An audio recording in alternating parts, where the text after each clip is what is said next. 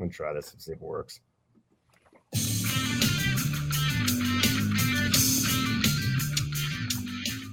Hello and welcome to the Big Story Podcast. I'm Alex Morrissey, and today we've got Tom Muller with us. And if you don't know who Tom Muller is, go grab a comic book, look at the top of the front page, and there's a good chance Tom had his fingers dabbling in them from time to time. Hey, Tom. Occasionally. Occasionally. Hi, Alex. How are you doing? Once or twice. I'm good. Yeah, one- I'm good. How are you? Once or twice. The man. It's it, in fact his middle name is Masthead. It's a very little known fact, but Really? Yeah. It's Yeah. you shouldn't you shouldn't spoil those things in public. sorry, sorry I didn't read your rider all the way through. oh man. So Tom, uh, yeah, Tom is a, an amazing uh, graphic designer, and uh, the comic industry is all the better for it that he actually is paying attention to it. so, um, I'm totally thrilled to talk to you. Um, as I said to you before that we started recording, um, I was at Heroes Con this weekend and ran into a few beneficiaries of your handiwork, such as uh, John, Jonathan Nice. Hickman and uh, oh, and John and Jordy LeHeup. Um, and yes. these guys, you know, adore, I think, you know, you know, not verbatim, but Jordy was like, more people know need to know about Tom. So I said, well, that's going to happen tomorrow. That's very nice of Jody. We're still like I'm still waiting for to get started on the third volume of The Weatherman. Yeah, Um, that's been that's been an that's been an amazing experience, like working working with Jody and, and Nathan on that book. yeah, um i think yeah i think that was that was the thing i need to swivel out go. of the oh yeah there you have it like Nice. it's in the background of my studio as I well it right next to your back into next to the purple block of your thing. Yeah, yeah um, yeah, and it's a it's a it's a really really great design. Um, and it's so interesting. So I, you know, full disclosure, I've been a designer and an art director for twenty three years, I guess. yeah same So I was a, penciler uh, and writer at you know Marvel and DC and other companies in the '90s, and uh, in the late '90s, I ended up uh, rooming and studioing with Dave Johnson. oh Yeah. wow Dave uh, was teaching a drawing class at an advertising design school and just didn't want to do it anymore. So he asked me if I would take the class over after I didn't screw up, you know, sort of substituting a couple of times. And the school was happy to have me. And who knows why? And then I ended up um, teaching five classes a week at this school. They they handed me nice. um advertising routines classes for concepting. They add handed me like you know typography classes. And i kept every time they would offer me this i'm like you do know i draw superheroes for a living you know like that was my response to them. And they're you know they would always keep adding these classes to me. But in that sort of two plus year teaching sort of cycle i kept going like i'm just more excited about the subject of design than i am the subject of comic books at the moment Mhm. yeah it, it was the problem solving aspect. While comics is all problem solving, but it's like a very different sort of form of it. It doesn't have the breadth of opportunity that design offered, you know, because you were like, hey, you can design these just nuttiest things or the most simple things, and the simplest things are the hardest Yeah. things to design. yeah yeah yeah Yeah. So I just It- been off in that di- distance. So I'm super psyched to get to talk like dumb things with you. Oh yeah, it's it. it I kind of came from from from an opposite angle into into comics. Like you know, you kind of came from comics, went into design. I came from design. I mean, I'm still in design. Yeah. But that was kind of my way into comics. Yeah. And I always I used to always used to used to joke when I when I did like lectures and and and go to conferences and and do talks. I would always say, I'm gonna mess it up now. What did I always say? I said comics got me into design, but design got me into comics. Yeah. Because I used to like, you know, I've been I've been a designer since like pretty much same same amount of time as you, like late late nineties kind of Yeah. thing. That's when I when I started.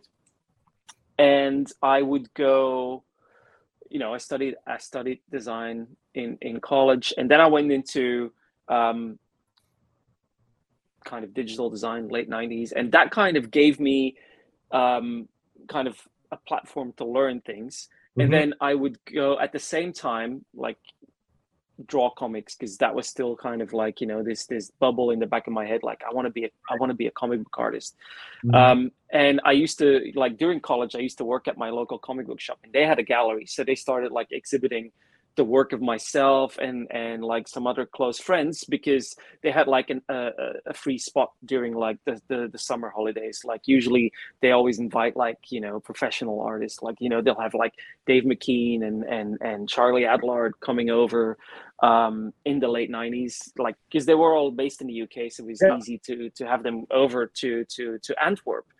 And you know they had a free space during summer so they launched this they they built this whole exhibit on the back of like basically four guys. Um, they call it like young talent, and it was basically like all these like college artist wannabes. Oh yeah, I'm, one day I'm going to become a comic book artist. Like just hang hang their like basically schoolwork. And towards the end of the uh, the end of my my my my time in college, someone spotted my work and he was like, "Oh yeah, my friend, he's like a creative director at a local agency. I think you guys might hit it off."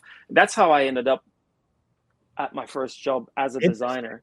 Wow. And and and then I started to learn all the things like you know late late '90s like CD-ROMs, websites, intranet presentations, all that kind of stuff. Yeah. And I then used all that that skill to start designing the website for my local comic book shop because I was like, oh guys, I can I can use Flash, I can do these cool animations and um, and then that led to me finding a job here in in London, moving from Belgium to to the UK, and remember back in the 90s like late 90s early 2000s like it was cool when people had websites to have a list of links. Of like uh, these are I, these are my birds and yes. these are these are these are these are sides that I think are cool. So by extension, yep. my taste is cool, and so this side is also cool. And I had like a list of comic book artists, and one of them was Ashley Wood, and I had created this thing on the comic book web- store website that I was doing, It kind of like featured side of the week, and I had put his name on it, and then emailed him saying like oh hey big fan blah blah blah. I, I featured your site. And then he got in touch and he was like oh cool i like this. Do you want to do my site? Oh, and we started right. talking and we started kind of like we became friends. And that was basically my my the way i got into into comic books by doing comic book websites. Yeah. I, even to this day when the the ability to make a website is truly in the hands of anybody and I'm not, you know, yeah. I mean, you can have a you can have a passable website. You can make one in a few hours with very yeah. little effort. And there's so few comic book artists who have websites. Like eh, I yeah, yeah, yeah. it's still sort of like throw a message in a in a you know in a bottle and chuck it into the ocean and hope somebody you know picks it up. It's like it's so I'm I'm baffled by it, but you know, yeah. you know, it's me being a systems thinker going why like why is this this not being utilized it's there go yeah yeah so, yeah. You, were, so you were sort of kind of that i guess you were building sites at that sort of just after that one that way you know web 1.0 kind of era you know right after the the dot com bubble explodes um yeah you know. i was yeah i came in i was i was still in that bubble like towards mm-hmm. the end of the of the dot com bubble yeah. And it yeah it burst while i was while i was um yeah a year in here in london it oh, kind of all went yeah I, so i was i was in atlanta. I was teaching at, at an, an ad school in atlanta and i'm like i got to go back up to new york. So i was had been in new york for years and i sublet my apartment. I'm like i'm just going to go back up to new york. So I, t- you know, I tell my friends, I'm so I go on up to New York. I'm like, I'll just do some interviews, some some agencies that I like, and you know see you know see what it looks like. So I go up there. This is before the the explode you know the bubble pops, and so yeah. I'm meeting like with Paula Scher. I'm meeting with all these people, like all these great agencies, like all up up and downtown, and they're like, yeah, absolutely. And you know, it's funny because like Sagmeister had just closed his studio to do some projects. Like he was like, oh yeah, yeah, his his sabbaticals. Totally cool. He was totally cool, but he's like he's like i'd love to meet with you but like i'm shutting the studio down for like two years and working on a pro- on projects i'm like all right cool you know no big deal And so Yeah. I'm like, all right, great. There's all these job opportunities. Tell my buddy, I'm like, hey, get out of the apartment, start packing things up. And the the bubble popped in between my my trip up there, like in May and into like August or whenever it was. And Yep, it was yep. like a ghost town. I remember I was I actually the reason I moved to the UK was because I I got a job offer from uh, an American digital agency who had like they were headquartered in Washington DC like they were headquartered in Bethesda I think Okay. Yeah. um actually they were the sister company of Bethesda the video game Oh, okay. developers and so it was it was quite a big deal and we had like a team of like kind of like who's who um in like digital like cool digital design back in the day like that period. And i think one year i think it was 2001 i went back to belgium for christmas. I came back in january and like half the staff was gone. I was like what happened? And like some, some of the guys were like oh you're one of the lucky ones. It's like what do you mean they were like oh yeah. And that that's that, that then then that was my first um uh, uh kind of moment i i realized like oh so that's how american companies fire people and let people go. It's like on the day it's like you out. Yeah. here's a box. Get your shit. Move. Um and then it happened to me uh, a, a couple of months later and then the Yeah. company kind of shuttered and yeah that was it Yeah, it's pretty amazing how quick it happened. I mean, that and that history was just a gold rush. Everyone's like woohoo, and they're out there with their pants. Oh, yeah. gold everywhere. But there was just not enough, you know, to support it because people didn't know what to do with it. Um, yeah, it, yeah, yeah. it wasn't until these things happened really that they were able to sort of like start getting that sort of A/B testing kind of like really down and figuring out how to like Yeah, yeah. It kind of like, in my experience, it was at least like, I think things kind of were quiet until 2000. I think around the time that Facebook and Twitter kind of started to to be a thing. Because I used to do a lot of websites for for record labels and and and recording artists. So I was doing anything from websites to like skinning MySpace pages and all that kind of stuff for for labels. And then it was like, oh, we need a Facebook page. We need a f- Facebook apps were a thing back then, and oh yes. you know all these things, and and then all of a sudden, social started to grow, and then people became less and less. Labels were were were like prioritizing artist websites less and less. It was like, yeah, yeah, they've got their they've got a Facebook page, they've got a Twitter feed, they've got Instagram, and they'll have like one page on the on the label that Yeah. has like tour dates, and that's Right. it. And then so I kind of pivoted in different kind of areas in digital, like hopped around different agencies. But then in the meantime, I was kind of just slowly having a side hustle in comics yeah. and that went from from doing websites with Ashley Wood to doing design for his books, and then hanging out on on forums. Um, I hung out on like um, Mark Millar's forum, and that kind of Yep. got me in touch with like some other people, like Liam Sharp. Um, Yeah, started yeah. working with him, and and it kind of slowly started to snowball from there. But I was always like, comics was always kind of like a side hustle for me, and and kind of like I would dip in and out, like Mhm. do a graphic novel here, do like a limited series, like four issues there, and that was kind of it.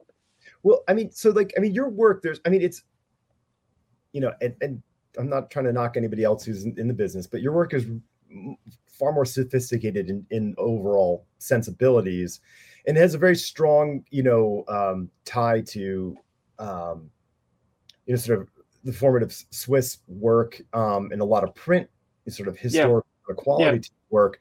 And I mean, you're, but you're, you're, you know, you're citing all this, you know, this, sort of like protosaic, you know, uh, you know, like digital era of of you know the online experience. But you know, I would not have said like, oh, I'm I'm thinking like, oh, this guy's just been doing you know publication work for you know two decades and is you know knocking it out. But it's really interesting to hear that you were able to live in that digital environment, but still keep I mean, or, or develop wonderful sensibilities towards. Yeah, it was. I mean, I, I I studied like my when I when I studied design in college, that was a kind of quote unquote traditional design education, like basically okay. print. We had like one one guest lecturer coming in like in the late 90s and going like oh yeah this is uh this is this is the internet. And then showed like some really like basic like look it's an animated gif. And we were like yeah. This is amazing. This is you can do stuff like that? And yeah. it looked like no and it looked like nothing else like you know like all the all the kind of like classic design references that that we were being being fed by by by school and and everything. So that kind of opened up a lot of of kind of thinking in terms of like oh wow we can actually you can break the rules and you can you can design for screen. Yeah. And i think like throughout my my kind of my career i've always even even I think today still it's the, the, the gap is really closing, but there used to be a very distinct like you're you're like a print designer or a brand designer, you're a digital designer. Yeah, very and much. the aesthetic the aesthetics were really different. Yeah, and that has that that has narrowed because now you see a lot of like brand agencies and digital agencies doing both, and they're mm-hmm. kind of like as I think uh, it, it always should have been like that and so my background in in kind of graphic design capital g capital d i kind of want to when i started to to work in comics i wanted to inject that kind of sensibility mm-hmm. into into comics because i think like personally i think the 90s were really bad for comic book design because it was oh, that yeah. kind of explosion of digital technologies and like oh wow we can we can color on computers we can we can design on computers it's and it's gradient. like I, look at this gradient I, I, did the same thing like the first time I, I discovered photoshop i just i rem, i still remember this really well. I had downloaded which took ages back then in on the school computer and the school network. I downloaded a piece of promo art from the ghost in the shell anime oh yeah movie yeah. Uh-huh. and i just sat there for two hours opening it in Photoshop and going through every single filter and going like, whoa, this lens flare makes this thing look amazing. Yeah. Adding met- metallic sheens and like gradients and I think that that's what happened in, in in comic books as well in the 90s was like we can do all this we can make it look real we can yep. do like we can make things look metallic and I think that kind of I think we're still seeing a lot of that thinking echoing through design today in comics. Well, and I think we're we're like auto tune to music. Like it's like those exactly. Yeah, yeah, yeah. And and I think when I kind of got the opportunity, and I think I was really lucky because you know working with someone like Ashley Wood, he's like he does his own thing. He's very he's very smart. He's very intelligent. He's got a really good taste. Mm-hmm. I mean, mm-hmm. he's got an eye for design. I mean, he also comes from a design background. Right. I think a lot. I think a lot of comic book artists have studied design at one point or another. Right. They're not like I, you know, I don't see. I, I don't see a lot of people that come from a purely fine arts or illustration background that get into comics. There's always at some point someone has been involved in some kind of design discipline even if, I mean, I would almost say like even if you didn't, um, because you because everything that we look, touch, and interface with in life, yeah, unless it grew out of the ground, was designed. So mm-hmm. we have, you know, we we're we're engaged with design sort of just by default in life, but as a comic yeah. book illustrator, you need to be able to recreate all these things and make exactly. sense so you have to have some sort of affinity and understanding for like because you kind of have to build it again you know with your hand so yeah. i think that it gives you that sensibility and you're right i mean listen lots of i mean a lot of comic book artists have a wonderful like just baked in quality to their their design quality to their work it's just yeah, yeah. impressive so yeah i mean but i i mean it's it's so you know it's super interesting because like you know, I grew up in a, a, very supportive arts household. Um, and you know, I'm sure to all the lament of my mother, it was comic books that I loved the most. And she was really supportive, but she never, ever, you know, sort of got off the, you know, she died on the hill of not liking comics. Like she was like, I just don't like it. and what she didn't like about comics, she hated the word balloons. She hated that stuff because yes. that was it was unsophisticated. And and it's so interesting because like I think in the back of my head for many many years I've always been thinking like we need to figure out how to you know it, it level up the sophistication of the communication quality of a comic book. Mm-hmm. And I I mean I know that like you know balloons are a default and they are a thing, but there are solutions that you can work around, you know. Oh um, yeah, definitely. Yeah, and it's you know it's not just using four different typefaces; it's just having the right solution. Um, and it's it, it's so so when I was looking at your work, and it's funny. I I think like a year or two ago, I went to the comic book store to do some some research on on um on uh, mastheads for comics, and I was walking around taking pictures of just ones that I thought were interesting, and you know the, a bunch actually ended up being yours, and they did. I wasn't it had nothing to do with this, but they also were all white. There were so many white logos on the covers of books, which is a real like it's a super hot trend right now with the comic book covers. And and that's really a sophisticated approach to doing, you know, a print, you know, you know, element. Yeah. It's just yeah, saying yeah. we're going to do white. And um and I like how the like these the whole industry is sort of at least embracing sophistication or even if they're doing it not well, they're still trying. Mm.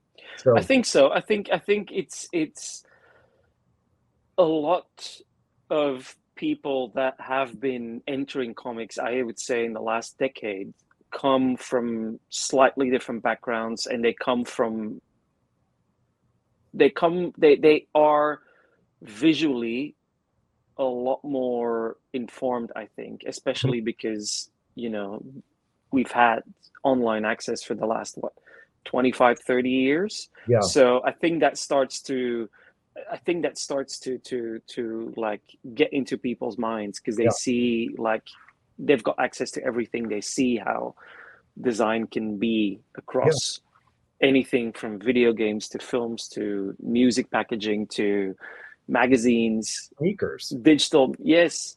And it's like all this um, kind of influence and mm-hmm. information mm-hmm. that then when people start creating comic books that's going to be they're going to be like oh yeah i saw these cool gig posters i want to i want something like that or i love this kind of 3d animation of whatever i saw on vimeo and i want to have that aesthetic and i mean like even like you just mentioned like jonathan hickman like jonathan came from um, an architecture background and like design background and he kind of has pushed that as well throughout all his work yeah. so i think if enough people start doing stuff like that it starts to seep into the wider kind of culture i think and, and the wider approach of how you can do how, how you can do comic books did you feel i mean did you feel like a bit of a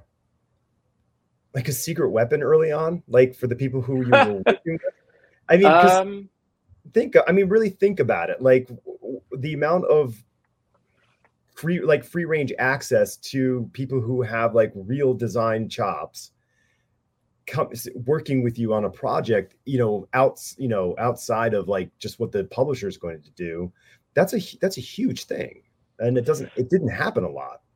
No, but I think it, it, I mean it does happen a lot in in creator own comics. I mean that's where that's where I basically I started out in like I kind of went from like one extreme to the to the to to, to the other. Sure. Like working working with you know Ashley Ashley Wood. That was I think when he like we started talking when he was go, about to start his Popbot series at IDW, mm-hmm. and IDW was still very young at that time as well. So there was a bit of like, Ash can do whatever he wants, and I'll just ride on the back of that. And kind of like when he asked me to could you could you do like some book covers did you do some design i would just go oh fine i'll just do and kind of start started to inject the kind of design language and and and and, and approach that i was using on his websites the kind of mm-hmm. like that minimalist very modernist approach and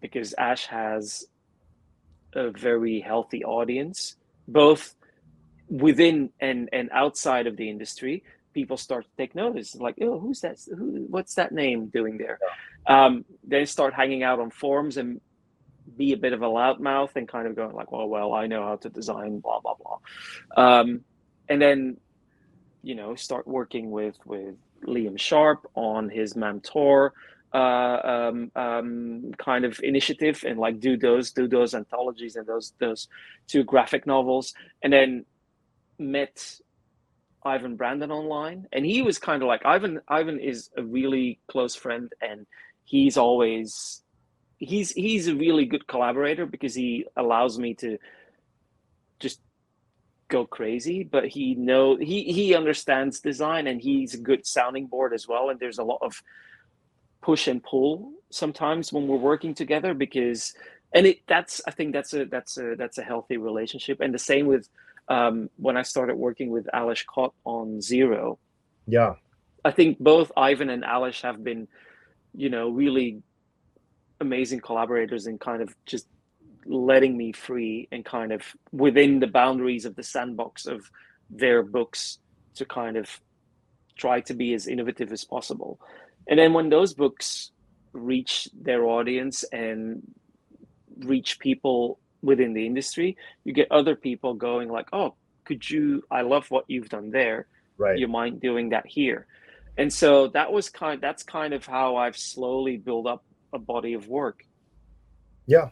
No, it's. I mean, it's. I mean, I you would you would just have to think that like anybody who is looking at other people who they admire and they're they're saying, okay, like I can't draw like that person. You know, my way of doing the things is my way, but yeah, yeah.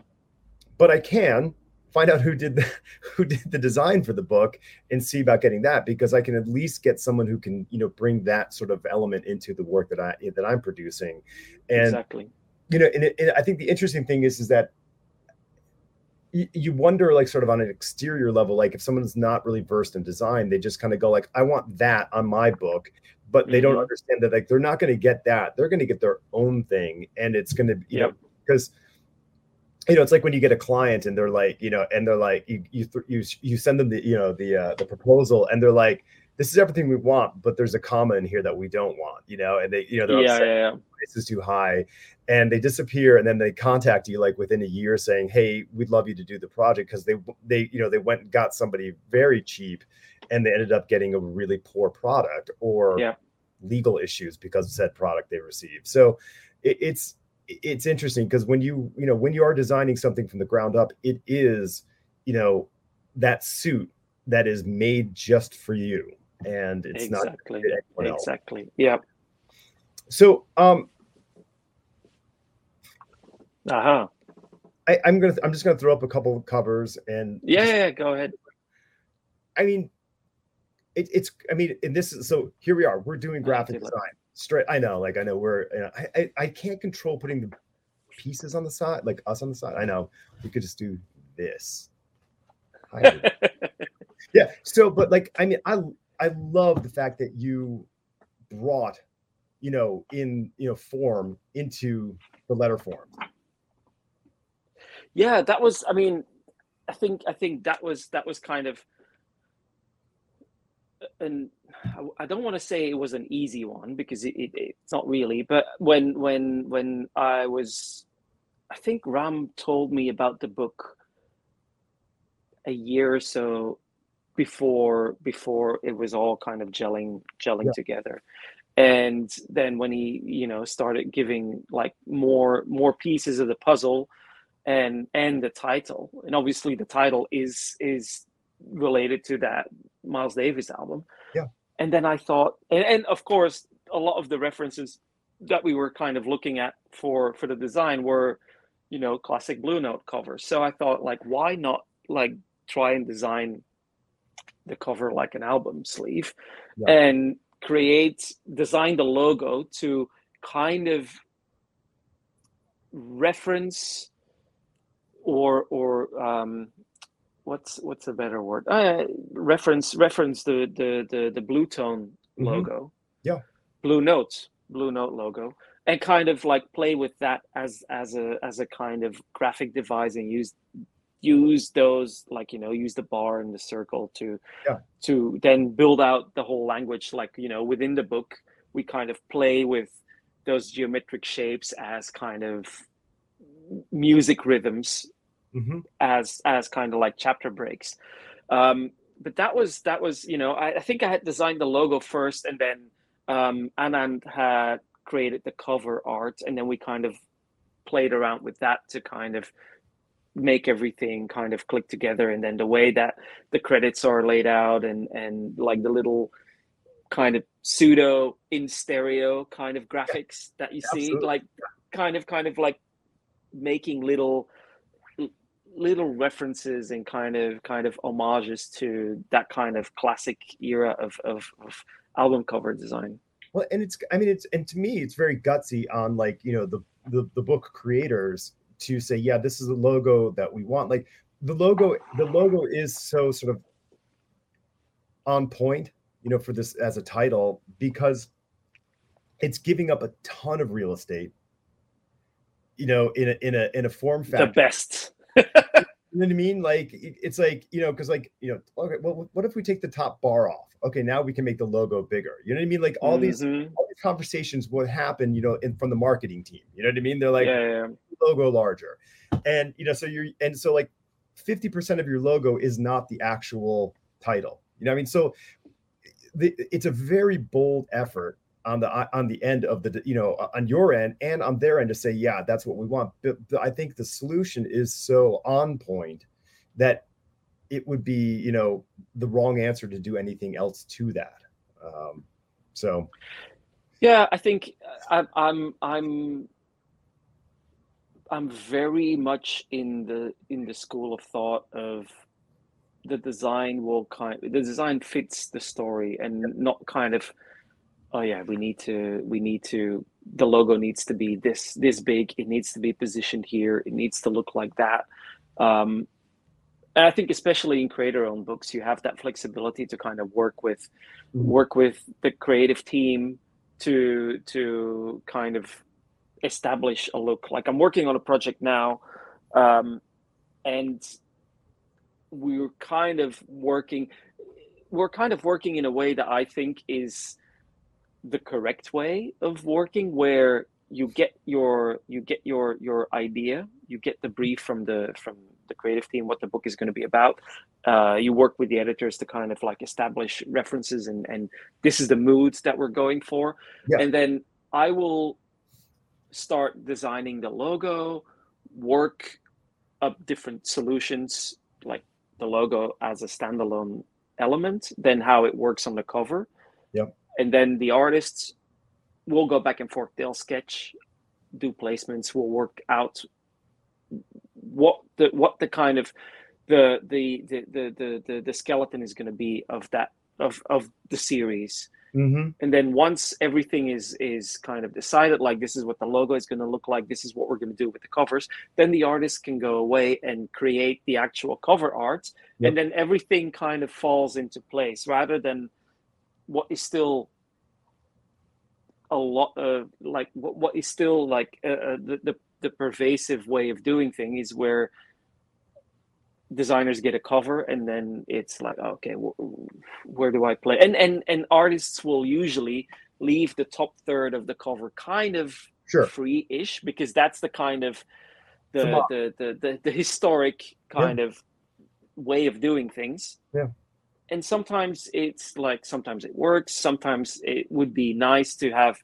more freedom to to work with design and and art in combination but I think yeah, there's there's there's ways like if you have enough time and you, and you get get involved early enough, you can create something really cool. I think.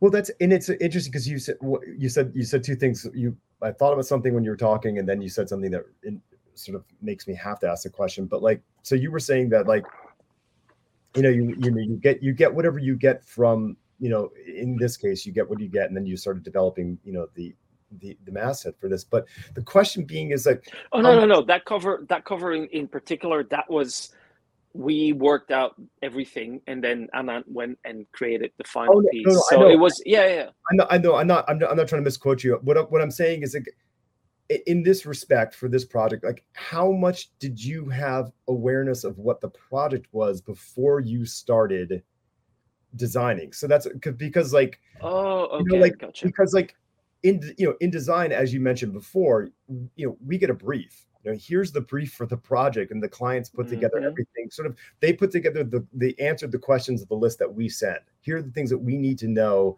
before we begin this.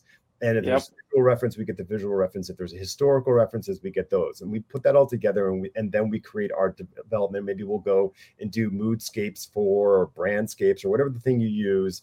Send yep. those over to them get that language going and develop and then start sketching and developing some early models then apply those to some sort of environmental elements aspects and then say okay are we you know are we working in the same world?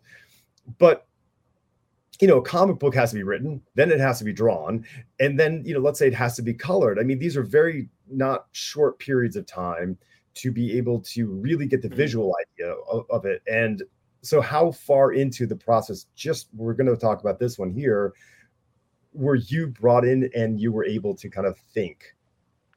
Um, from from the start, pretty much. Okay.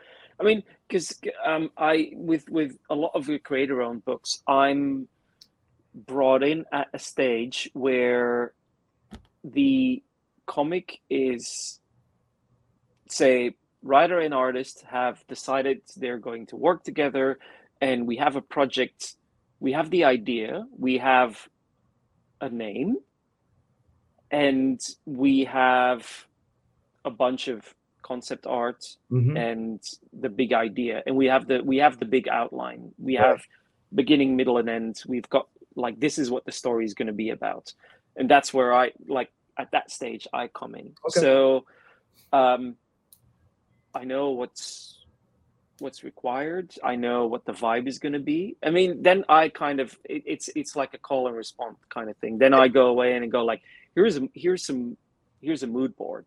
Here's mm-hmm. the select. Here's some sketches. What about this? And then we're kind of um, then we kind of go back and forth. Like when when um, when I did Drifter with with Ivan Brandon and Nic Klein. This book. Um, this book. It was very. It's like we're we're like mentally connected. Yeah. Um, it, the whole the, the initial the initial kind of rough idea was one of the ideas and and i hope i remember correctly was kind of like it's the lone drifter that wanders into like a into an outpost town like kind of like a not unlike the kind of the format of a western like the lone drifter comes into this frontiers town doesn't know who he is like how he got there and then things start to happen and everything else. But it's set in space and the frontiers town is like this like mining colony on this weird planet and then all this like this magical world building can happen. So a lot of the initial the initial design work and sketches that I did was this kind of like more grungy not I I don't want to say like it looked like a western book but it was that kind of like it was grungy type block blocky grungy right. type kind of distort yeah yeah yeah to kind of and and nothing really nothing really hits and like all three of us were kind of like no that's not really doesn't work with the art it doesn't work with with the, the, the story. And then i started doing some more research and then i found this um, thing called the Baudot code which is like a front runner of morse code. Okay. And like kind of looking at that kind of pattern and because it's basically it's it's dots on a grid. Yeah. And i kind of took that and thought like it would be nice to kind of because it's it there, there is a part in the story that's also about like trying to retrace messages and signals. Okay. So I kind of use that as the as the ground like as, as the ground layer Mhm. created that created a grid of basically ones and zeros like on and off Sure. dots and then you start to like created uh, a, a bespoke typeface that's all built out of dots and then started to pull that apart then started to use like squares and kind of use start to use that as a whole pattern that runs throughout the book for like all the credits pages any kind of interstitial or chapter page would have that kind of that pattern So you and created a whole typeface for the.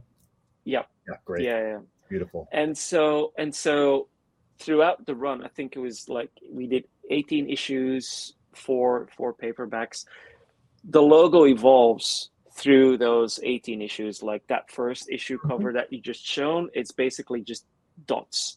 And you see kind of things started to break apart. And then over the course of each volume we start to add things into the logo. And so by the time we hit issue 18 it's like a fully drawn kind of Piece. logo like fully drawn letter shapes as a kind of like he's like all the all the holes are plugged Oh, like yeah. all the mysteries are solved the- the so code so that was solved.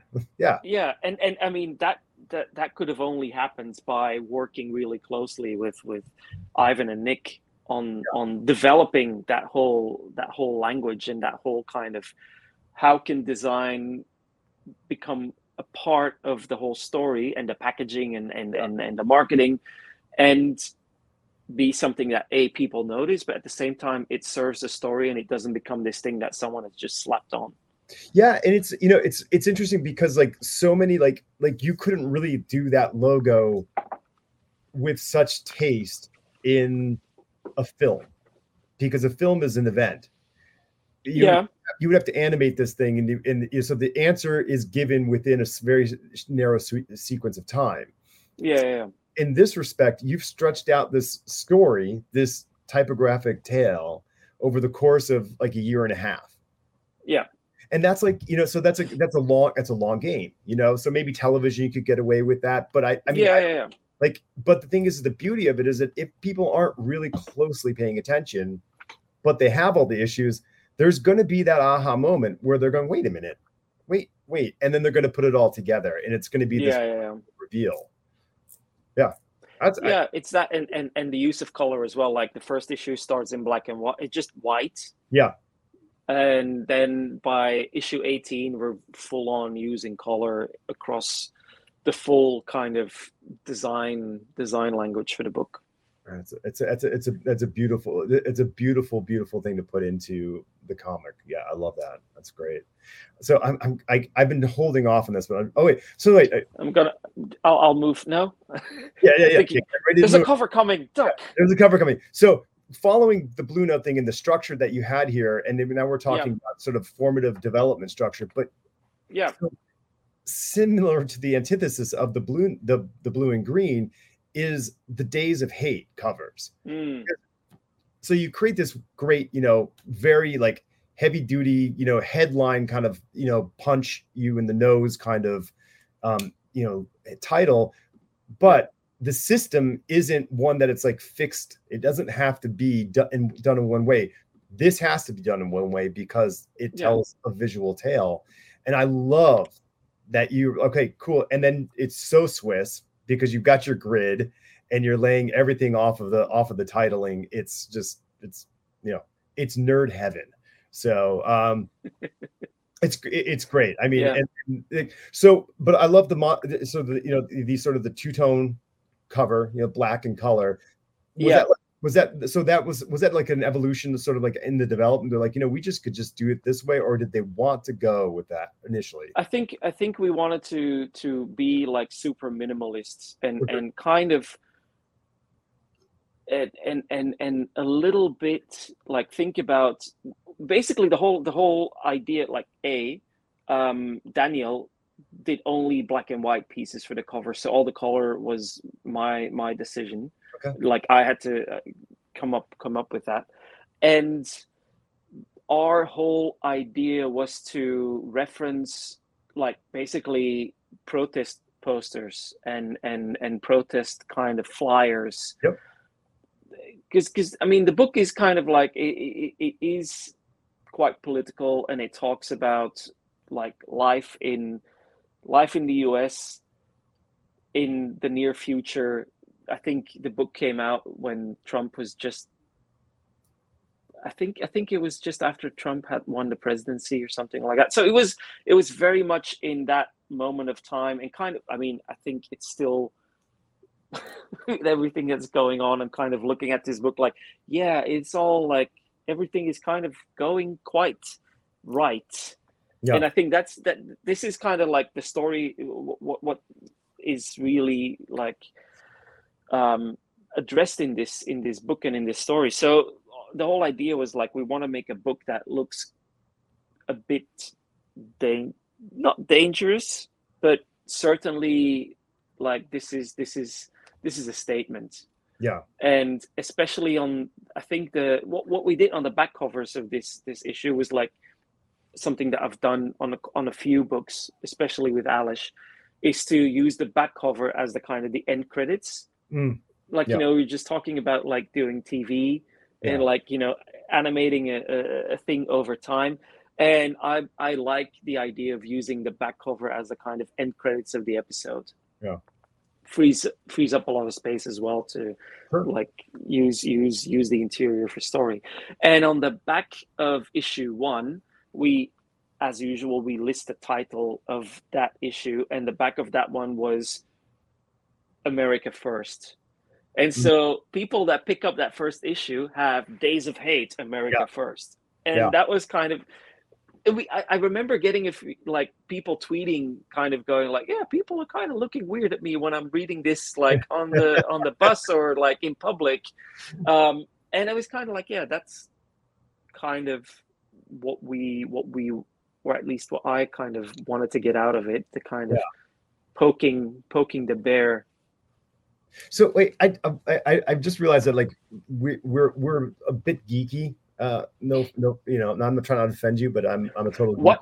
Yeah, I, but um, maybe we should, might want to just briefly explain what a grid is in Swiss style is to people who. oh, oh. Wait, hold on a second. I'll maybe just pull out. Let's. Here we go. How about this book? Are you a fan of this book? The uh, that one there. Oh yes. Wait, do I have yep. that one? Macro and micro aesthetics Typography by Kunz. Yep. I love that book. I don't have it. I used to. I used to have it. Or yeah. What is a grid? Oh, what is a grid? A grid is the um, a grid is um, the underlying structure of any uh, page, screen, canvas that you are putting your content on. So it's the underlying structure. Usually, it's columns and then subdivided in horizontals like baseline grids. And what that does is allow you to put everything in a fixed rhythm and organize content, and then start organizing your images, your copy, your headlines, your subtitles, your body copy, any kind of small page numbering, that kind of stuff. And then keep that logic repeated throughout your whole book publication website app whatever so everything is kind of it's a skeleton of any kind of design endeavor right. so a great a great example of that in the comic book language would be a keith giffen comic book so keith giffen oh, does oh, yeah. nine panel grid his yep. comic books are predominantly nine panel grids and it's not to say that keith doesn't break that grid um, but that's what it is. So it's three, three, and three, and that's yeah. how he formulates everything. And he make you know make one big one here, and then have two, and then three at the bottom, or any yep. combination thereof. Yeah. So yeah, that's so that's kind of the, the simple breakdown. And then when we're talking about a grid for, oops, pushing wrong buttons here, but like so, if you look at the the D, nice, good move. You got good reflex. Yeah. You know, so and you're looking at the D here and draw a straight line up mm-hmm. has justified chapter 11 of 12 to that edge of the D. Yep.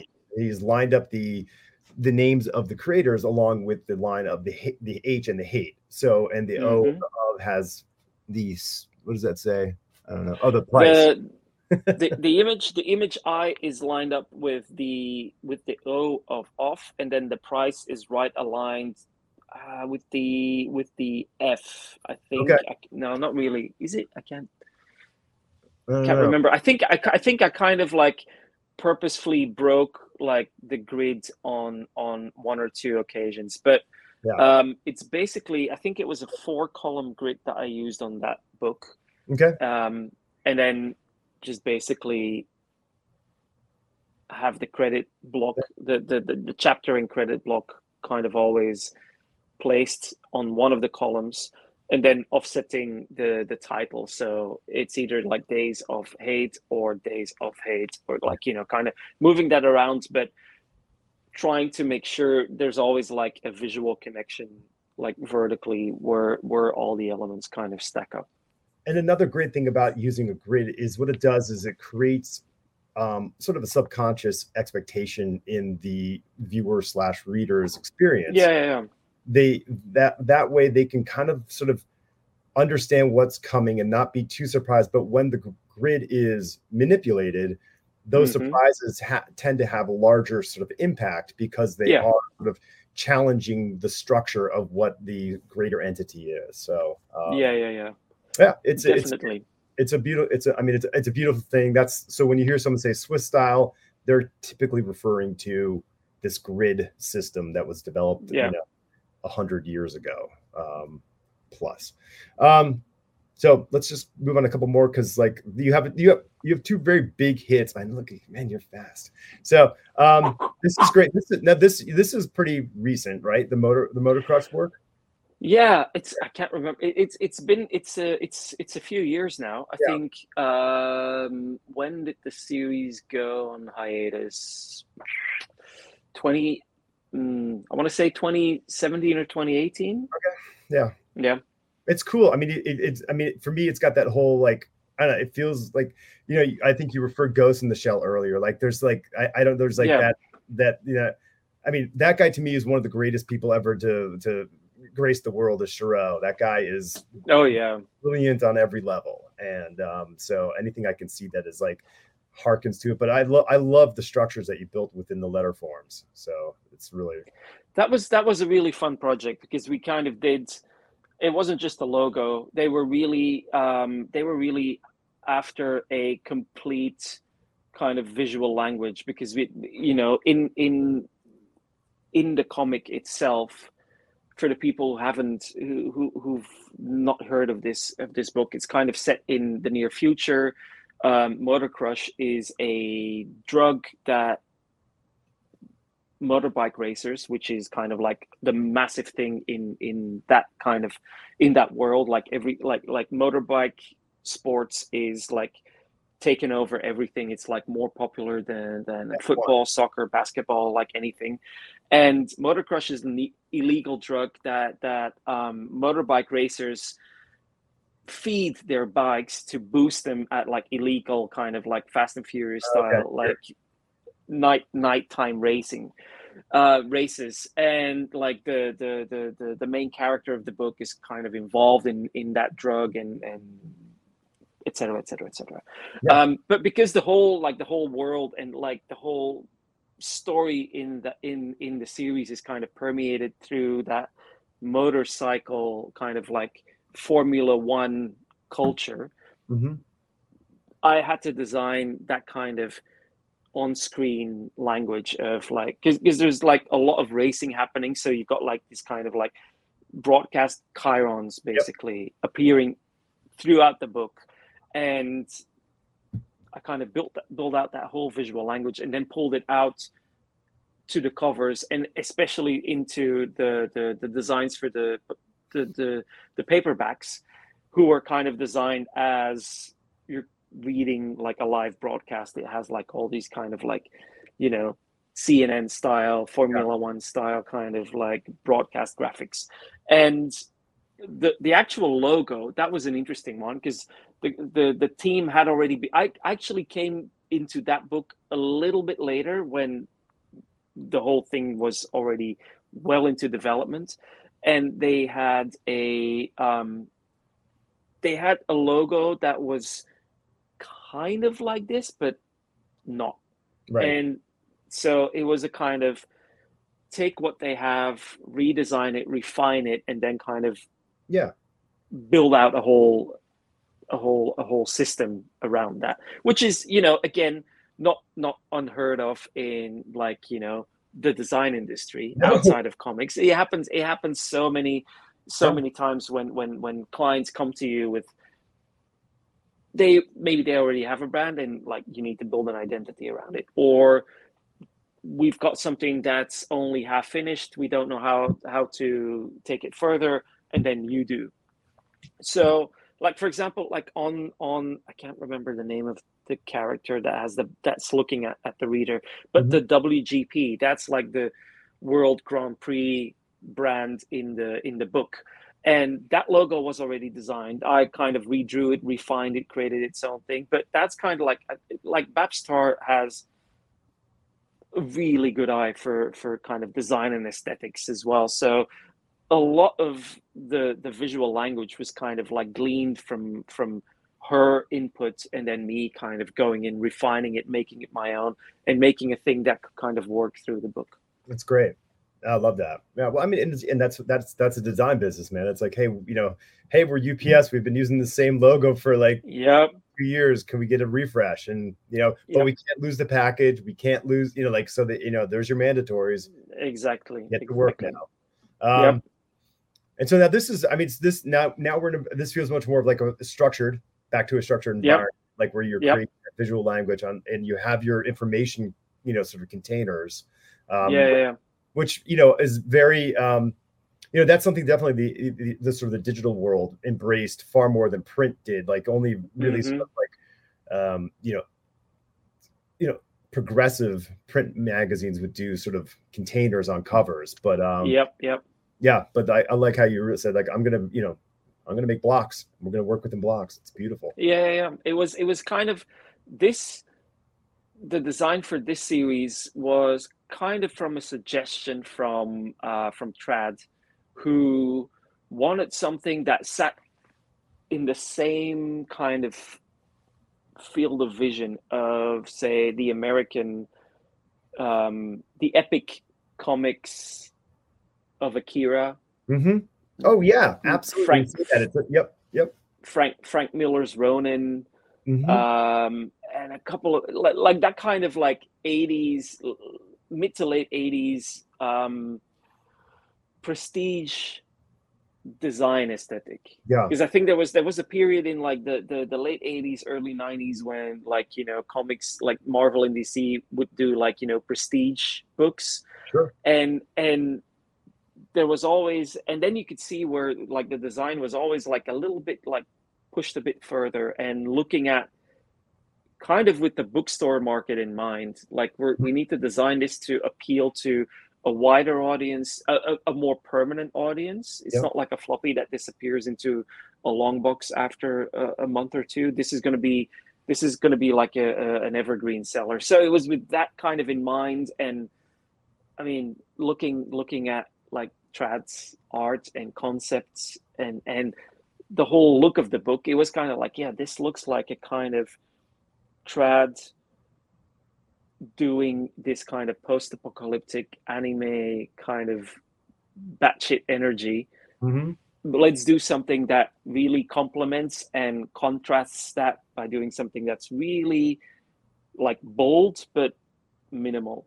Yeah. and then it really plays off like i think the the the cover of the of the paperback for for the new world like tradd did this beautiful illustration and it's really just so much going on in in that piece of art. So it makes sense to then have a trade dress around it that's really kind of visible but it makes the art sing Yeah, I mean, I guess it- co- compositionally, it's you know, it's not competing, and it's sort of it's sort of giving a a stable platform for it to yeah yeah showcase. And I also feel like that kind of this kind of the presentation and what you were citing earlier remind me of the um you know the belly bands for for books. You know, like yes Japanese yes like that. I think that really was what that, that Akira dress was going for was that belly Mm. band approach. yeah Um, yeah yeah yeah, that's cool. I love it. I love it. And then let's see. I think we have these out of order. Hold on a second. There we go. There we So- go. I think I, rad. Yeah, rad's the word I'm going to use for this one. This is rad, man. this was the- again like working with Ivan. We went back and forth on what that logo because I mean the name was. It's a cool name. It's a cool title for a series, but how do you design that? 'Cause it's like okay, just type two later. And I think I did because I, I think the book was announced at at um, I can't remember which Comic Con it was. It might have been SDCC, but it might have been it might have been New York Comic Con. I don't know. I can't remember. Anyway, but I had to do a promo piece uh, for for the book, and I had just used like I think I used the same typeface I eventually ended up using for the New World, kind of like just type VS, Yeah. italicized, made it big, bold, boom, done. But I was like, I can't use it. It's not going to work for a cover. I want to do something, something a lot bigger. And then uh, we were kind of like, let's make the logo as big as possible and like make it like it takes up the whole third of Yeah. the, the. Let's do that. Yeah. Um, and and and it kind of like, especially with with like Esad's artwork, it really, yeah, it really lent itself to that kind of really in your face. But it's still super minimal. But it's kind of like, whoa, Oh yeah. No, no, you- no. I- like the logo the logo takes up like almost half of the cover Yeah. and it was like yeah that's that's that's how it should be yeah, and it, but um, because it because it fits the it sort of fits the vibe, and the, you know, and it's Yeah. but, but it also it just blends right in. I mean, because yeah yeah we're not we're not because it's not a fill, you know, it's not a big white logo up there, you know, just No. saying, hey, look at this. It's like it's fitting in with the with the the environment. Um, exactly hopping back here and here, there are not enough. There, there. I, I want more tall title uh, typefaces in the world. Just calling out there all type makers. We need more. Okay, just saying it. Get on it. Somebody make that happen. um, no, it's. I mean, I, I think that. I mean, I remember when I first saw this, I was like, oh man, what is? I mean, it, it's such a great solution, and uh, and you're able to kind of use it, all. yeah Awesome. and and and again i mean this this versus and and motor crush were kind of similar in a way that for this series i also had to develop like a whole visual language and kind of like an in-world brand system Yeah. um because in this story you've got basically in the far future it's kind of like politics are like international politics are being solved by a team of gladiators like the tv show Yeah. it's basically warring teams, factions go against each other on live TV as a kind of like as a game show. And so we had to design like all that kind of like broadcast graphics, like advertising and whatever. Um, and then again, use that system for the design of the actual covers as well. So you're kind of when you pick up a, an issue or or the, the collection, you're kind of oh yeah, this is the start of the, of the live game. Um, um, and then for these like basically i did like you know the, the the the main covers were all like painted by by esad. And then for we did like a series of kind of design variant covers where i basically just took a piece of his pencil art and then designed like basically ivan was kind of like yeah just do the covers as you would like them Mhm. like if you had like you know uh um get free reign so that's when we kind of yeah let's let's cover the logo let's cover the cover in the logo top to bottom and then start to play with like how it interacts with the art and then lay in all these like little design elements it's it's it's so it's so fun. I think it's great and uh, much needed. And I just, I'm going to bring the weatherman back up because I love it. Um, it's very cool. I love. I mean, I like container blocks. I love them. I think I think they're Yeah. a great, they're a great tool. i think this is one of the it old, that's a one of the few books what's that This is this is the trade, right? This is the trade. yeah that's the yeah no wait that's the cover for issue one volume two Okay. but it basically like we've got the same we've got the same trade dress running across like all the single issues all the trades it's basically just that block and we just swipe we just swap out colors to to kind of like to fit the art. That's great. Excuse me. Um, and then here we go. All right, we get a position now. Ooh. All right, so here Never it is. seen this before. Never, ever. So I mean, this puts you on, I think, everybody's map. I have to believe. I uh, yeah, I think so, and I have to I have to thank um, I have to thank Ivan Brandon for that and Jonathan Hickman, um, because one one night uh, Ivan texted me like, "Oh, I gave Jonathan your uh, your email. He he wanted to get in touch with you," and then the next day Jonathan emailed and he was like, uh, "Well, I'm doing this thing. Are you interested? Are you interested in working on this thing?" Um, and yeah, Yeah. So that's Um, the thing. that's the thing. So I have a couple covers here, and then we'll, I think I have like sort of a bunch of the uh the workup stuff that you you you did for this. Yeah, So, yeah, yeah. Um, now, first off, just on the exterior, it, this is so absolutely different of an approach to a cover. You know, for a dress, dress, you know, trade dress for a cover. I mean, it is. Mm. I mean, the word minimal really doesn't even sort of begin to approach this, especially for you know the biggest comic book publishing company in America. You know, this is this is a big gutsy move. But that was that was um, that was that was um, Jonathan's idea. He Yeah. wanted to um, he wanted to really. I mean, the, the I think it's been it's been written about like many times, but Jonathan's whole idea and the whole idea of of the relaunch was to really tell people like we're doing things differently Yeah. and this is not going to be a storyline in an ongoing x-men title or it's not going to be this crossover story that runs across a few titles um, the whole idea was you know they canceled or they, they they didn't cancel they just ended all the x titles um, that up until like 2019 Mhm. and then the idea was okay we launch with house of x and powers of 10 and we need to we need to we need to show that through the branding as well so we we we the first the, the- actually the very first thing i did was just design that x logo that you just flashed on screen before like that one um that was it that that was it that was the only thing i did because then they had to um announce it i think it was at um uh, uh, uh, um, was it Emerald City? I think so. Okay. Um, and so once that was established, then okay, now we need to start designing the covers. And mm-hmm. it was we're doing House and Powers, Yeah. and then we're going into we're mm-hmm. launching with six books, and then the six became more and more, and then the, the whole line started to grow.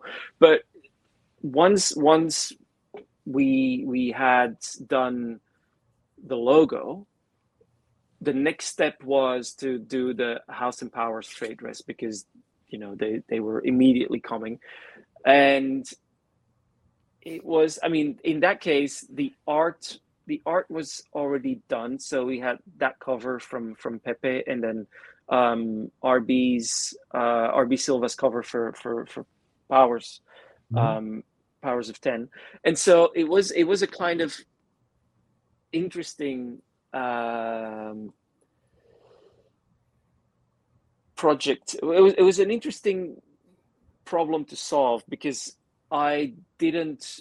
I, I wanted to create something that had like a trade dress that encapsulated everything, so creator credits and and issue number and and issue price, and tie that all up into into the brand language because then we had to you know we had to come up with like what's going to be the new typeface for for like the line um and so then we i did like i did quite a few versions of of that design it was like a, a- like an elongated like kind of like a lozenge like a pill shape Mhm. and then it like bigger smaller like position it everywhere and then we kind of landed on on that and then we had like the we developed a color system where each issue like house one house of house of x1 Powers of Ten one, they use the same color but inverted. So one is um, white text on red, the other one is red text on white, and then we go like that through through the six issues of each series. So um, it's like blue and black, green and black, yellow and black, and then purple and white, and like a, a, a, a I think black, black and white. Okay. Um, I think the last issue to kind of signal that each yeah. book had like mm-hmm. they're connected.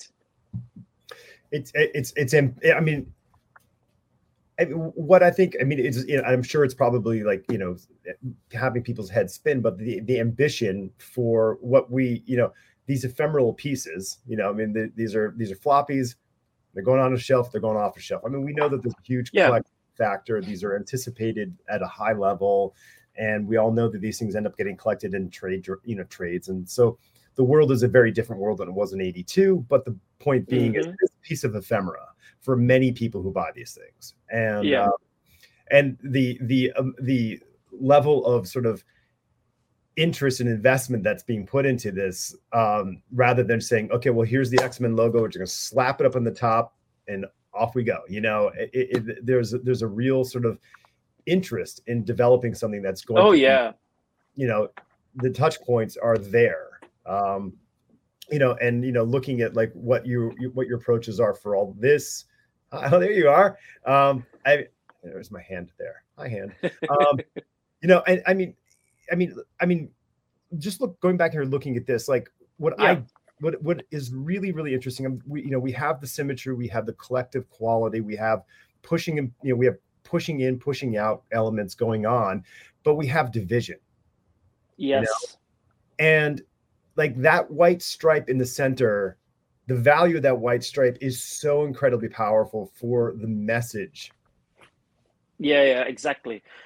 I mean there's there's I've I've had so much fun with like people trying to to decipher what the like the lyrics what, what, what's happening what's happening what's happening in the because I mean one of the I think this is one of the few the few notes I received from from Marvel and Jonathan was that we need to have uh, some kind of historic through line with the with the main symbol with the main brand mark because it needs to be updated and modern and new and kind of make people go like oh oh hello what happened here? But it still needs to be like oh yeah, that's the x-men.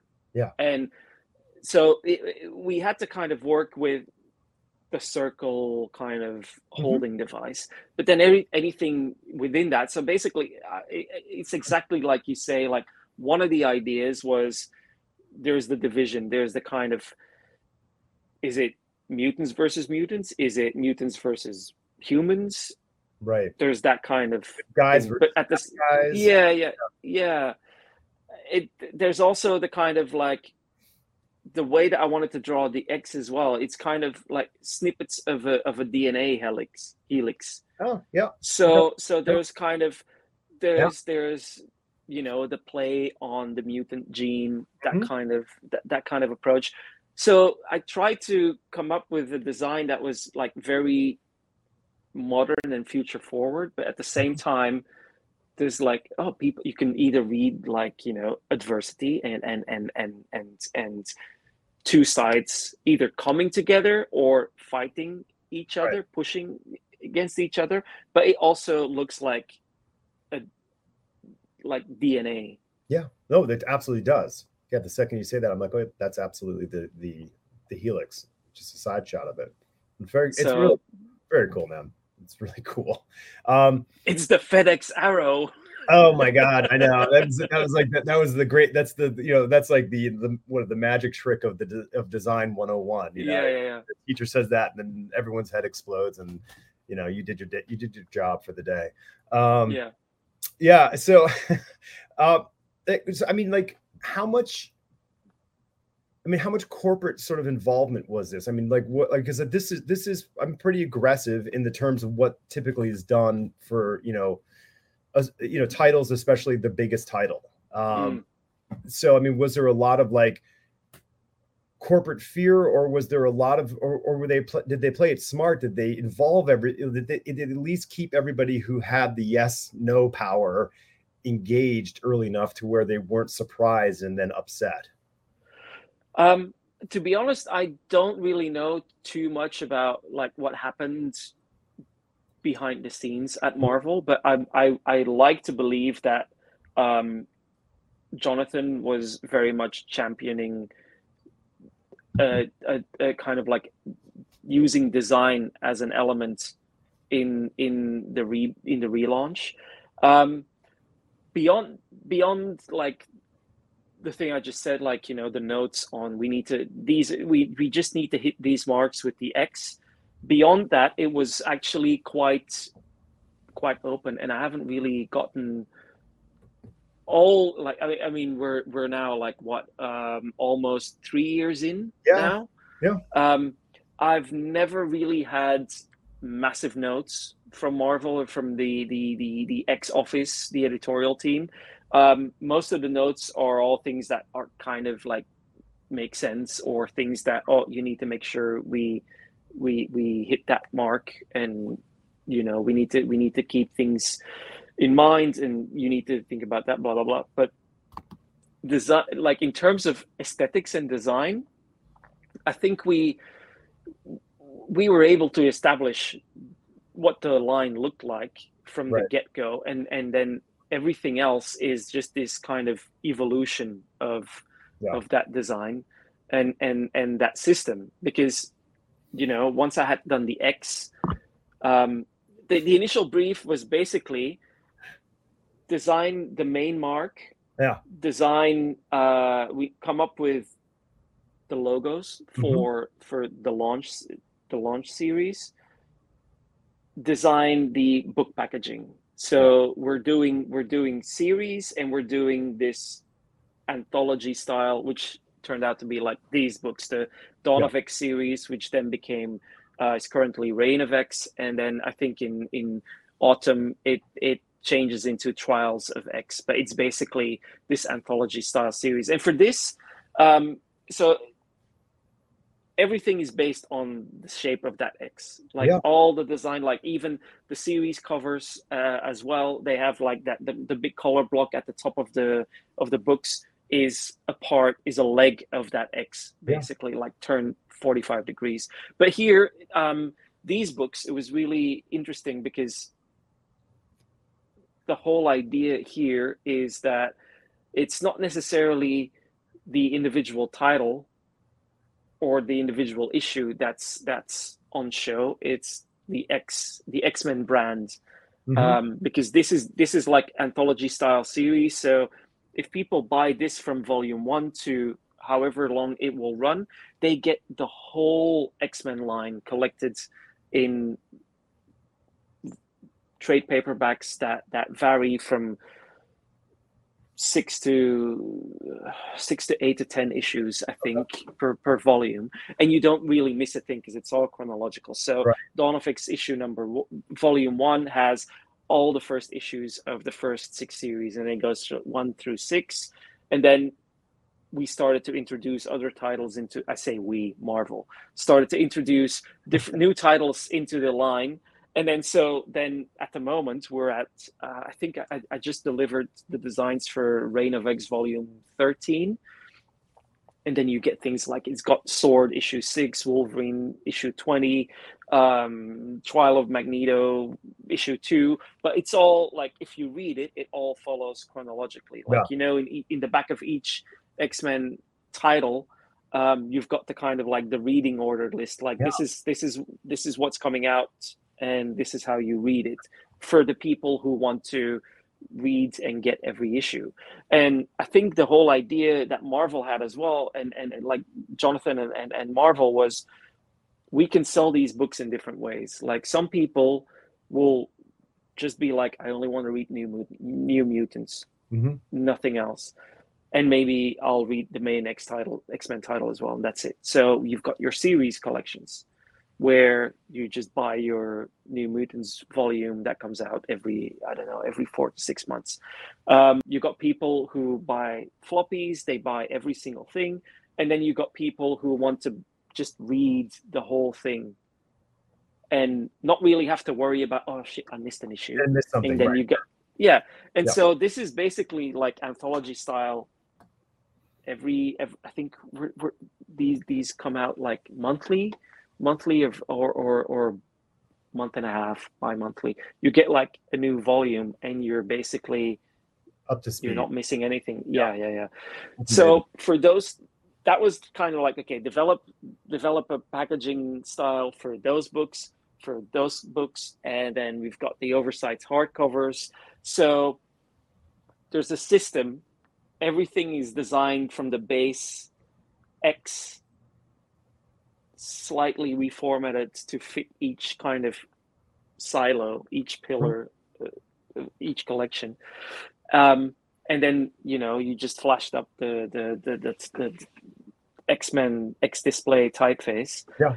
and that was basically that was that wasn't asked that was that was me basically thinking okay if we're going to design logos it would be nice if all the logos look the same if Yeah. there's like if we're really going to push a line wide relaunch you want to make sure that every single book is like oh yeah that's part of the same family so i thought i'm going to put some effort in up front design a typeface and then i can use that typeface and design every single logo that has to be created and each logo i can then go in and modify things and make it unique to that individual book Sure. so big x-men logo grungy wolverine logo kind of corporate X Corp logo. You know, it, it gives that flexibility. And for the and for the Marvel's in-house design team as well, they've got like they've got this whole toolkit that they can use for like marketing and and, and any kind of X related design that they need to do. It's Did all you- there. Did you develop a standards guidelines for them? Not really. We didn't really we didn't really have the time for for that. That would have been a whole different uh ball game. But I mean, insofar like the standards guidelines are the master template Yeah. files for each for each book.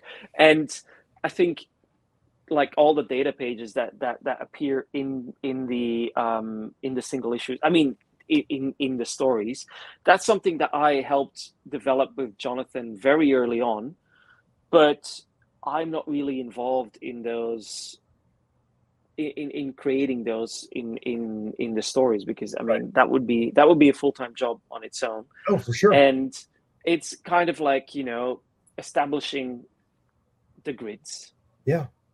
choosing the typefaces the hierarchy um, and basically the, the, the the graphic language and the formatting and everything and then jonathan did a whole bunch like he did i mean jonathan developed the krakoan Mhm. typeface um, and he he kind of like you know developed the kind of the look of all the graphics and the diagrams like i didn't do any of that. I kind of created shapes and positioning and and and kind of a general kind of baseline of how things can look.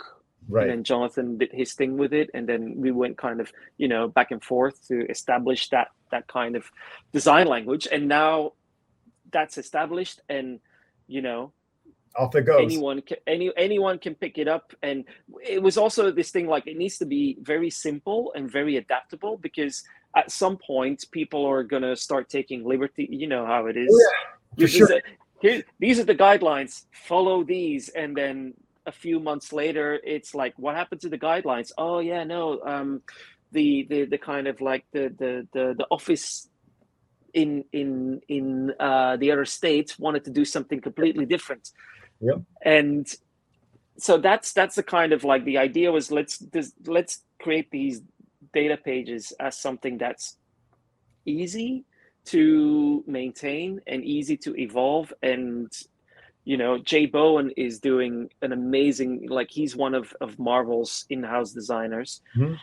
And he's doing an amazing job on like you know the new destiny of x books we kind of updated the the the, the kind of like the title the double spread title page so he's taking taking that design language and kind of evolving it for each kind of step in in the kind of the narrative.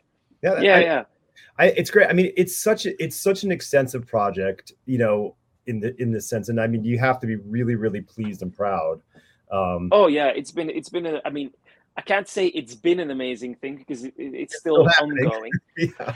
And it, it's it, no, it's it's like it's a really amazing project um, to to be involved with, and you know, I still you know today i i del- i just delivered just before we we jumped on on our chat i uploaded my design variant cover for the upcoming exterminators um yeah well so so did is it this um, am i correct that you did this or is this yours yes yeah. yes yes yeah it's great yeah so so i've been it's it's really i mean it's really cool that i've had the opportunity to mm-hmm. do like actual covers mm-hmm. for for most yeah. of the most of the books there's a few there's a few titles i've missed out on um but it's like this this was a fun kind of set because i thought oh for the for the the destiny of x launch books the five five new books i thought i was going to do i'll do like a connecting variant like instead of art it'll just be like a pattern of like the x symbol yeah. kind of wallpaper and then layer on the kind of like the graphic devices that i've been doing since the since the the first um, design variant i did for i think x-men 1 back in 2019 well, it's it's such, i mean it's a great it's a great touch. And i mean it's so like i mean i love getting this like i love it when there's sort of like a very just a design treatment for a cover because it's not it's not common because listen the comic books yeah yeah. somebody drawing those comics and they like to do the covers. But it's such a it's such a treat when you really do just get a designed cover, and it, regardless if there's illustration or not, it's really quite a, quite a uh, you know a surprise. So this to me leads into another great project structure system, and that is for. Oh yes, that's yep. coming in uh, September, I think. Yeah, it's so it's so cool. Um, I, you know, going all the way back to my mother's hatred of word balloons. Um, I love how you made the uh, the best of uh, 2000 AD a word balloon, an incredibly stylized word balloon. It, yep. it, it, I love, I love that approach. It's so beautiful. Um, so, had this project come like in you know into your radar, and what was the?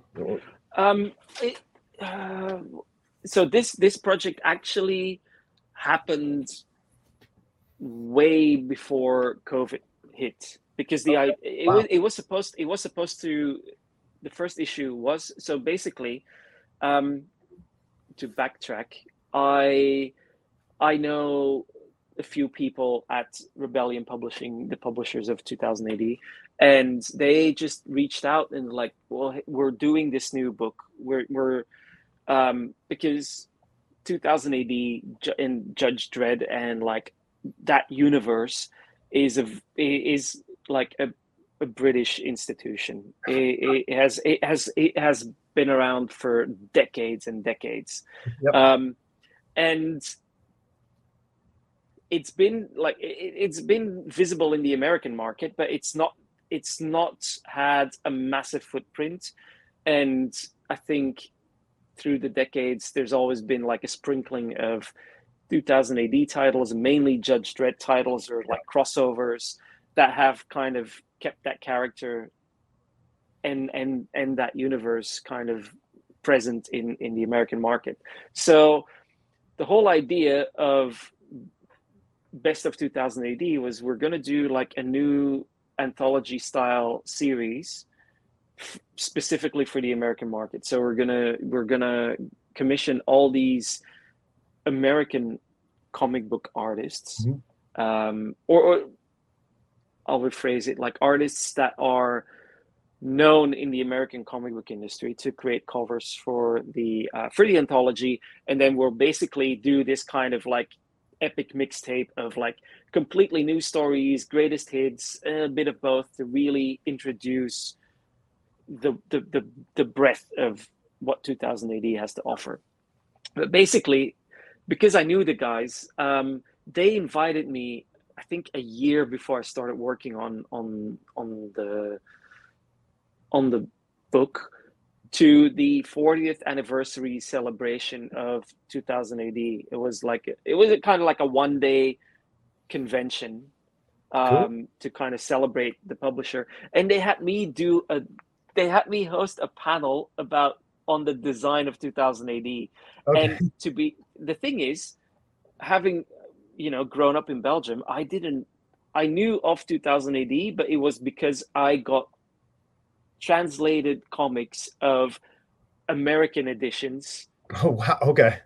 Yeah, so I never really had the the actual weekly magazine yep. until like you know I started going to comic book stores and they imported it.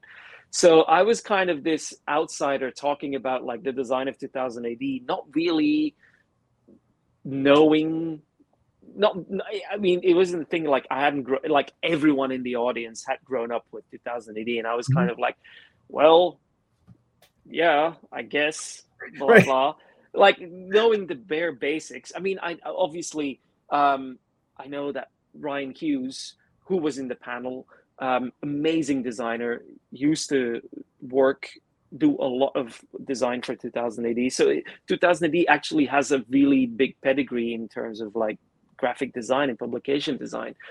And so a year or two later, I get invited to like we're gonna do best of 2000 AD, and we really want to do something completely different and something modern. So, hi Tom, can you are you interested? And it, it was kind of like a, a, little bucket list project as well because oh this is cool. This is like I can do something for you know a British institution.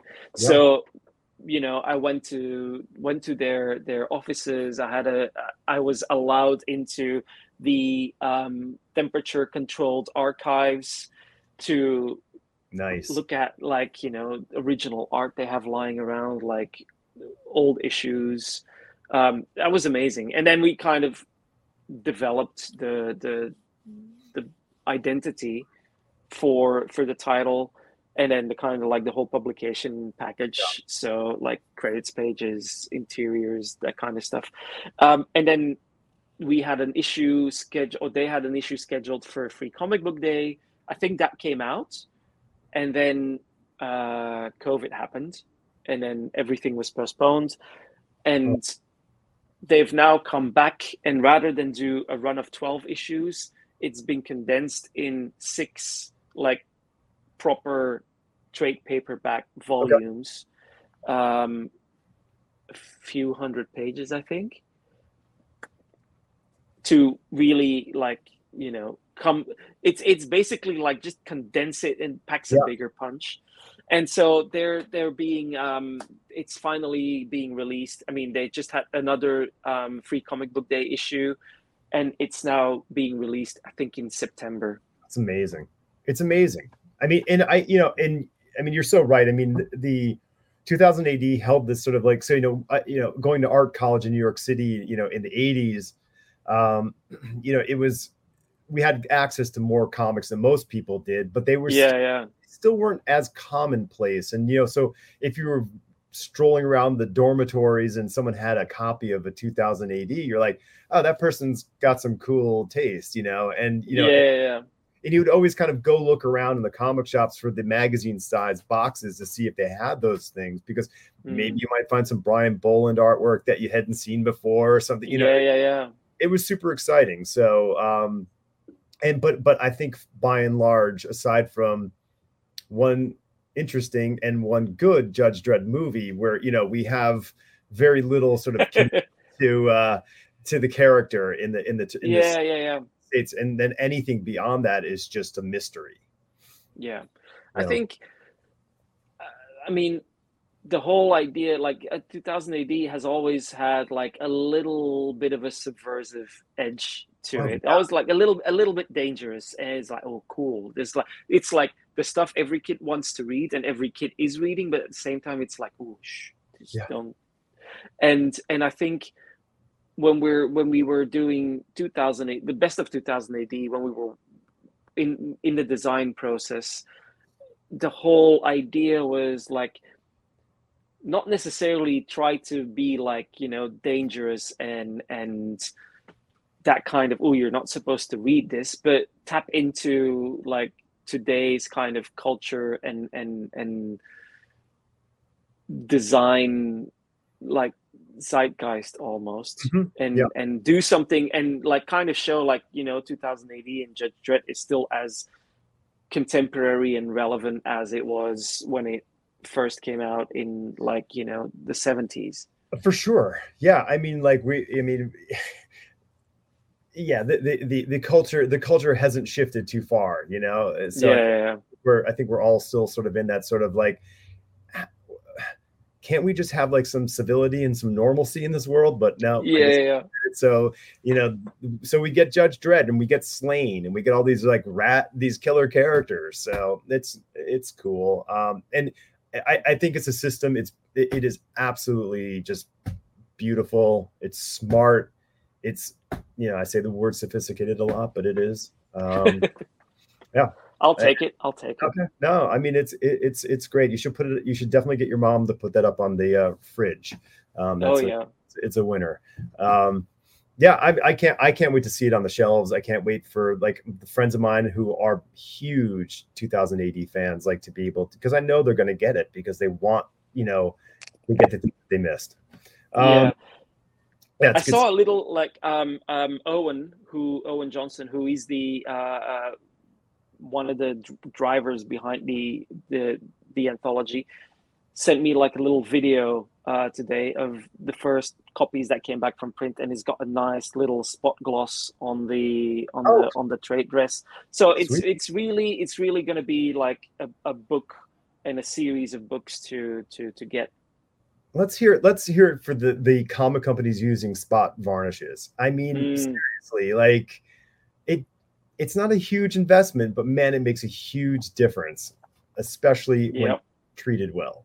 Um, so yeah, well, good for you for getting a spot varnish. Look what you you did a good, good it was enough it job. wasn't i i didn't i didn't know um Yeah. i think I, yeah they've got good people there But it's like the cla- it's it's also that that's the classic designers thing. Like you, if you can't get the budget like paid to you, like you try to get everything you can on the page. You know, so then you're like, well, if Mhm. you can't pay me this much. Can we get these things on the? You know, can we get you know a couple custom colors? And people they're like, yeah, I guess so. oh yeah yeah, like That's do everything you that- that has been that has been my tactic with all the the the, the x-men hardcovers it's like i'm gonna do a series and every cover will have like metallic pantone colors Sure. metallic or fluorescent pantones and you're like yeah fine you got two colors got two extra extra spot colors per per book Yeah, I mean, listen, there's stations on that press. Might as well use them. You know, yeah that's uh, you know, listen, you know, I mean, it doesn't take that much longer to clean those blankets well, so just fine, use them. yeah yeah, yeah.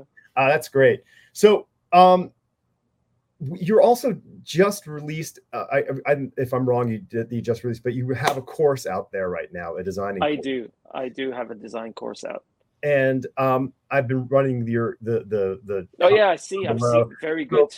You can you can definitely get a link to that, but I want Tom uh, Tom I want you to kind of just give an overview of what that is if anybody hasn't seen the video for it, but I don't know. So, um, for the audience, click the link below. Yeah. Um, it's um, basically I've done a design course uh, on the uh, Domestika platform. So Domestika is an online uh, uh, teaching platform, which is full of amazing content um, for creatives to learn anything from creative knitting to making paper to developing websites to learning 3D to designing comics. Um, they even uh, uh, creating art, doing everything. It's a very, it's an amazing, vast and and wealthy content wealthy platform, and so they invited me to do a course on designing for fiction. That's the name of my course, and in the course. Um, I basically go through my whole creative process um, from the initial idea, learning how to set a project brief, learning how to create mood boards and create references for your imaginary clients, to actually going through the actual design process from basically sketching to final design outputs. And in the course, I've basically taken one of my old uh, stories that I've done for um, Liam Sharp's Mam Tor books way, way back in the mid 2000s and kind of looked at it like, how, how would I do that now, today? Um, but basically, the course is for anyone that wants to learn how to use storytelling as a as a tool um, to create amazing brand identities and visual identities. So you can you can look you can take that course. It's a fixed price. Once you, it's basically you pay once, you have access forever. You can do the courses anytime you want. Any you know, there's no time limit, no pressure. You can just watch the videos if you want. It's uh, it would be amazing I've been I've been doing I've been in this business for you know long, long enough, and I I mean I watched the video. I'm like, I want to take that class. Like it, it's it's I mean, good. It's, it's, like I mean like there there is nothing there's nothing more fun than sort of being involved in some you know some sort of structured you know design thing whatever it is you know if hey yeah yeah yeah you're going to take a master class in some typography over a weekend or you're going to just get in some sort of logo designing competition with your design buddies you know over some beers. You know like you know they're just like all right you have one minute to design a logo randomly from this you know from this phone. Yep. Yeah, yeah, yeah. and like it's but all this stuff is great but like i mean everything in that course that you've described and that's in the video and the link will be in the doobly-doo um it's just amazing man. Like it's i mean so if you could give aside from taking the course and mm-hmm. hiring you, these are the two things you can't say. Um, what like what would be the thing like if someone was saying, "Hey, I need I, I need to design my own trade dress for my in, indie comic." Um, like what yeah. think like that like they did the key thing they should keep in mind when doing that. Um, the key thing to keep in mind is hire me. Why did I, um, I said you can't think, say that? Oh, oh, cheater. Um, that's it's a good question. Like I think the advice that I give people is to try and stay away from tropes. Good one. Um, for example, if you you know if you're if you're designing say a fantasy comic, there's always I think I'm using that because it's a very easy easy example to to yeah. make my point. Use there is or a sword or an axe yeah and there is the kind of there is there is a, a kind of like a reflex of like it needs to look like lord of the rings or yeah. it needs to look like um it needs to have like beveled metal edges and it needs to be um it needs to be like chiseled out of rock kind mm-hmm. of thing it needs to be of the world and i think i think there is there are ways of creating a logo that fits that narrative and that storyline, but it doesn't need to. It can be like we touched on earlier. It can be all white. It can be stylized. It yeah. can be anything you want, and you can kind of feel free to like explore beyond the stuff that you you've seen around you because it's you need to find the balance between oh people recognize this as a fantasy story, but it looks different like all the others. And maybe that's why i'm going to pick this up because yeah. it looks it looks different and it looks interesting. Yeah i mean that's i mean a, a great a great example of doing that um and, and i'm not citing a specific example but go to the bookstore and go into a book section yes and yes. look at and go look at all the titles of the books because they're all organized in subjects. So you're going to mm-hmm. go okay, and it doesn't matter if it's science fiction or detective books or, or fantasy. You're going to get to see the the how they handle the dressing in that logo, and you're exactly, going to exactly that. And certain ones will pop out, and you'll go, oh, this is amazing, and it doesn't look like the rest, but it really has a great vibe. I'm going to offer a bonus answer on top of yours or below yours, depending what it is. But the bonus answer that I'm going to give is legibility. Make sure. Oh yeah. Because cool doesn't tell you what it is. So that's my. And a good test for that is look at how comics are displayed on the Comixology listings mm. and see what stands out in terms yeah. of size, shape, color, texture, whatever. A thumbnail is. I mean, we're we're you know like you're down to a thumbnail now. It's not like it's yeah. not a person in a store looking at the real sized object. It is a thumbnail. That's a good point. And the thing is, if you if you can if you can make it pop on a thumbnail, it'll work on an actual physical cover on any a size. Yeah, at any size. Yeah, that's yeah. So yeah, but I I, I like I, I like that. That's uh yeah. D- don't don't fall the tropes. Don't fall for them. I mean, No. they're, they're they're there, but you know what? Play with the tropes. Come up with a come up with a spin on the trope. You know, it, it's a it's a great exercise, and you know you'll end up being much happier. and and another another point of reference sorry that i think is very useful for people that are just kind of trying to find their way or like looking for inspiration is like just just look at video games and look at like tv shows look at title sequences and you'll notice how how different and varied and modern and cool they Mhm. can they can look without necessarily being heavy on on tropes and cliches Yeah, that's really that's a really good point. So, aside from, why don't you tell people just in case they're listening, not look not looking at the screen, but like, where can people find you, Tom?